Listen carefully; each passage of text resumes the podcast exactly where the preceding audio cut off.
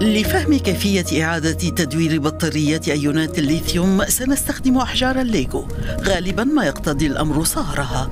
ما يستهلك الكثير من الطاقة ويسبب انبعاث غازات سامة وفقدان بعض المواد الخام لذا تطور الشركات عمليات إعادة التدوير.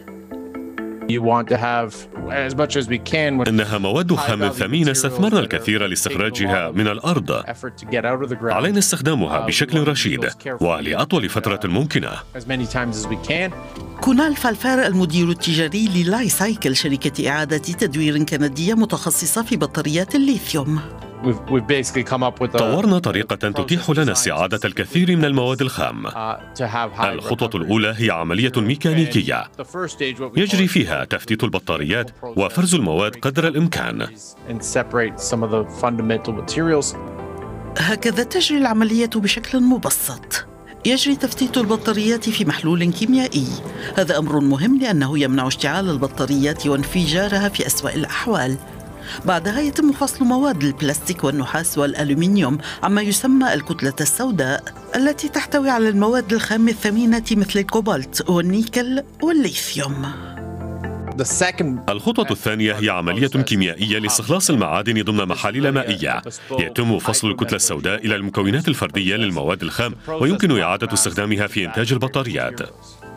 هذا يعني إضافة مواد كيميائية إلى الكتلة السوداء لتذيب وتحرر عناصر مختلفة.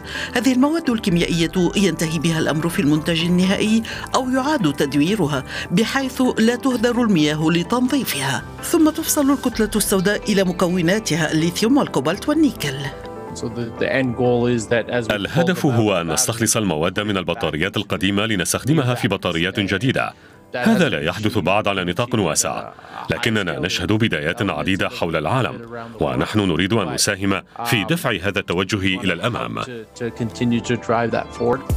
تصعب معرفة أعداد بطاريات أيونات الليثيوم التي يعاد تدويرها لأنه يتم تصديرها بشكل رئيس لكن هذا الأمر يلقى انتشارا متزايدا في آسيا حيث تصنع أغلب البطاريات.